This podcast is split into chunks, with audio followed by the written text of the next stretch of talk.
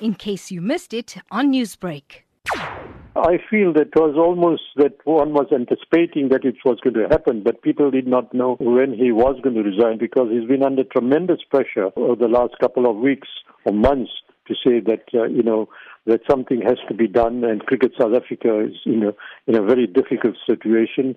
And then, of course, there were times it was called for his resignation, the rest of the uh, council, the president, vice president, etc. So somehow maybe a lot of people probably expected that it was going to happen, but I didn't think that he would have left it so late on the eve of Cricket South African AGM, which is to take place in the first week of September. There are quite a few issues going on within the Cricket South Africa fraternity, looking specifically at the Black Lives Matter movement, the suspension of Chief Executive Officer Thabang Moroe. What do you feel needs to be done within the Cricket South Africa structures to get them back on that right path? My personal view is that you know, presently that there has been a call, uh, the matters as you've just mentioned, that something needs to be done. The position now is that the present unions or affiliates of Cricket South Africa need to look at what what they have in hand to lead Cricket South Africa. And I personally feel at this particular stage the cupboard is bare, and I feel that they don't have the necessary people.